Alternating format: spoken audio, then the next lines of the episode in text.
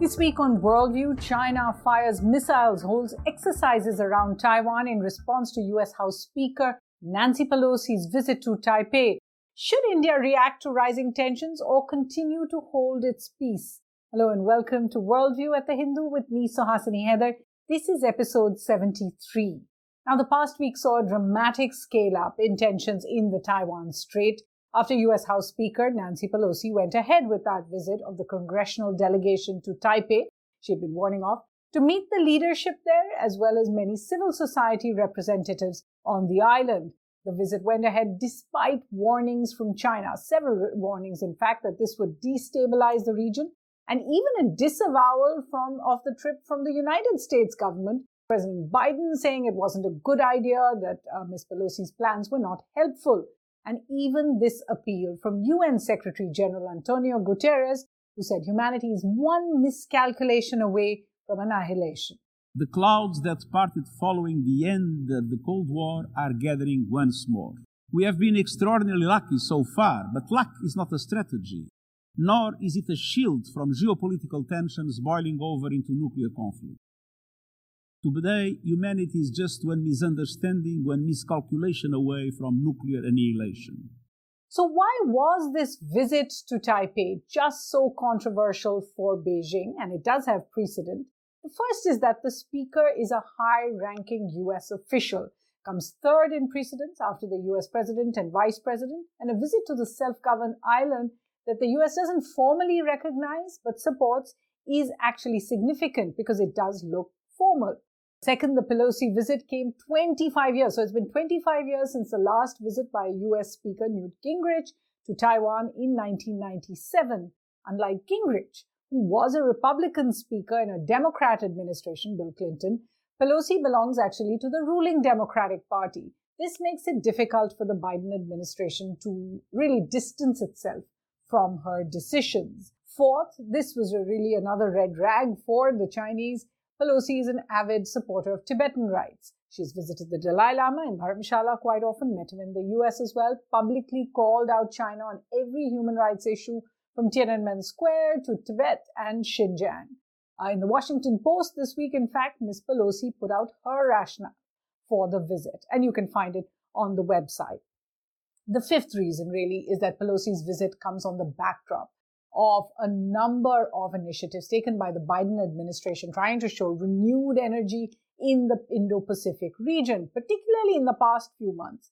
Uh, there was the launch of the IPEF, the Indo Pacific Economic Framework, that included a range of countries, but not China, a Blue Pacific partnership with allies in the Pacific area. Uh, then there was the announcement of AUKUS, the Australia, UK, US Alliance for Nuclear Submarines in the, in the waters uh, an invitation to Indo Pacific allies at the NATO conference as well. Australia, Japan, New Zealand, uh, South Korea were invited to the NATO summit as well, which is quite significant. So, no surprise that China's response was ballistic, quite literally. Here are a list of measures that China took after issuing a series of threats. It announced military exercises that came closer to the Taiwan Strait than they have in 25 years. Uh, nearly 30 Chinese military aircraft actually entered Taiwan's Air Defense Identification Zone, ADIZ, on Tuesday, which is the day that Pelosi landed over there. Then, from August 2nd to the 6th till Sunday, China said it's conducting these military drills at six locations,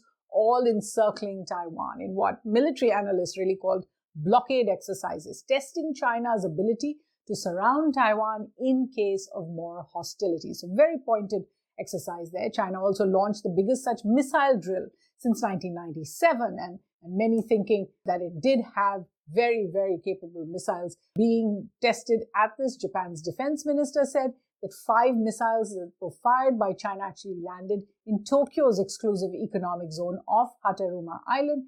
This was protested as well.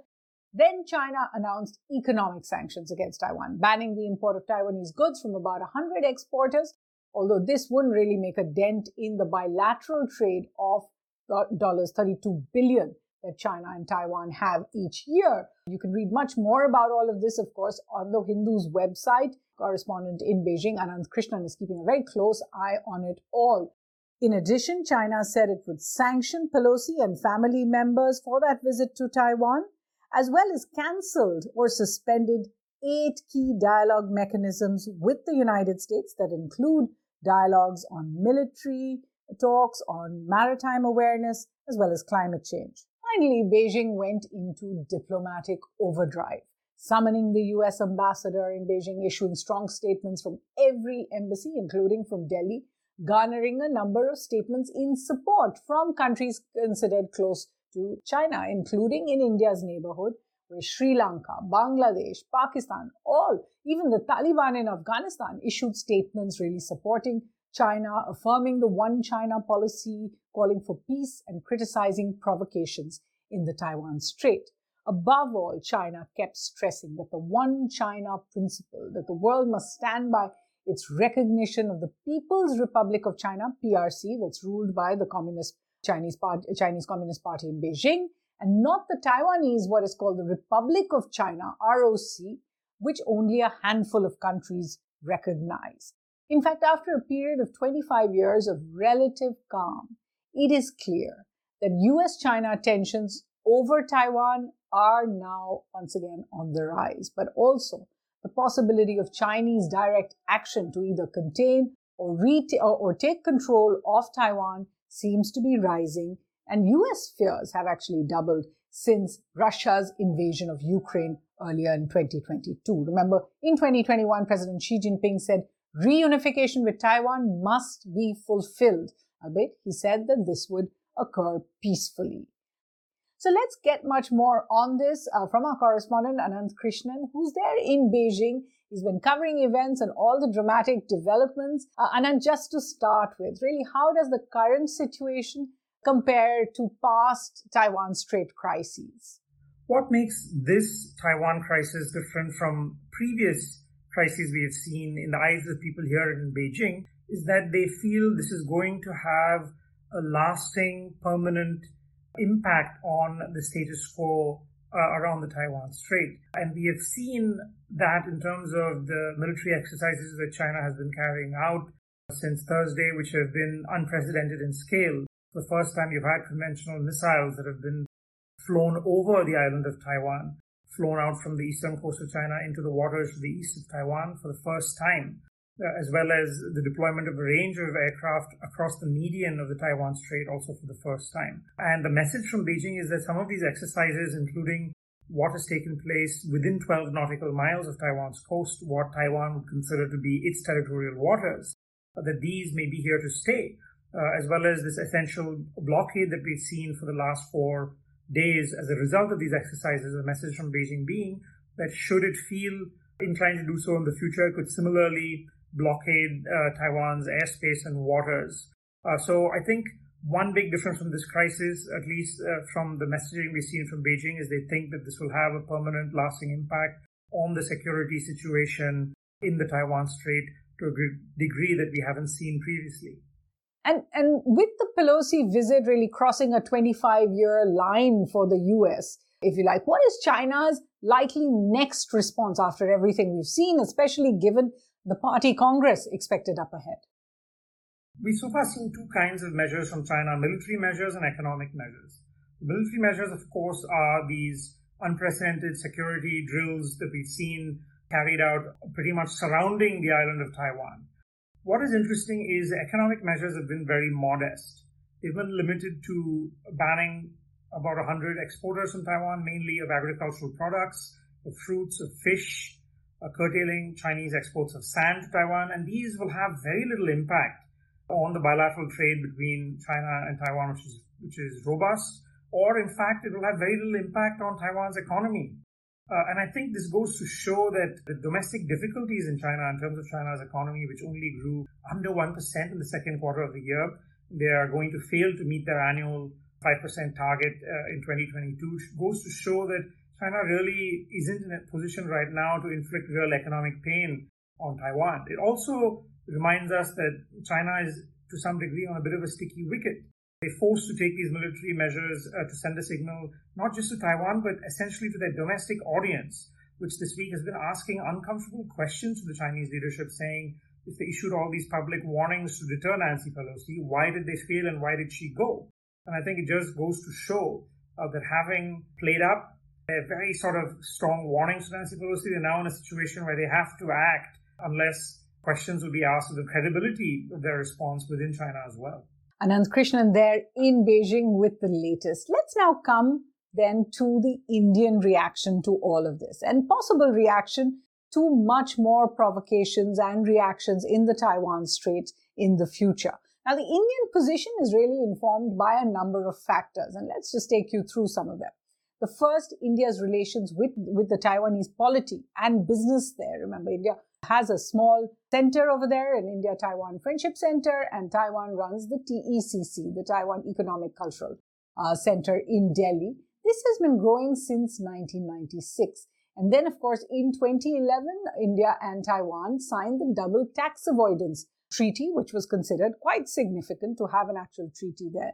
India Taiwan trade has grown from about $2 billion in 2005 to about $6 billion in 2020. And now, of course, India is exploring the new age requirements of semiconductor collaborations, of which Taiwan is really one of the majority producers. India's trade relations with China are, of course, gigantic in comparison with anything it might have with Taiwan, from less than $20 billion in 2005 to $130 billion last year.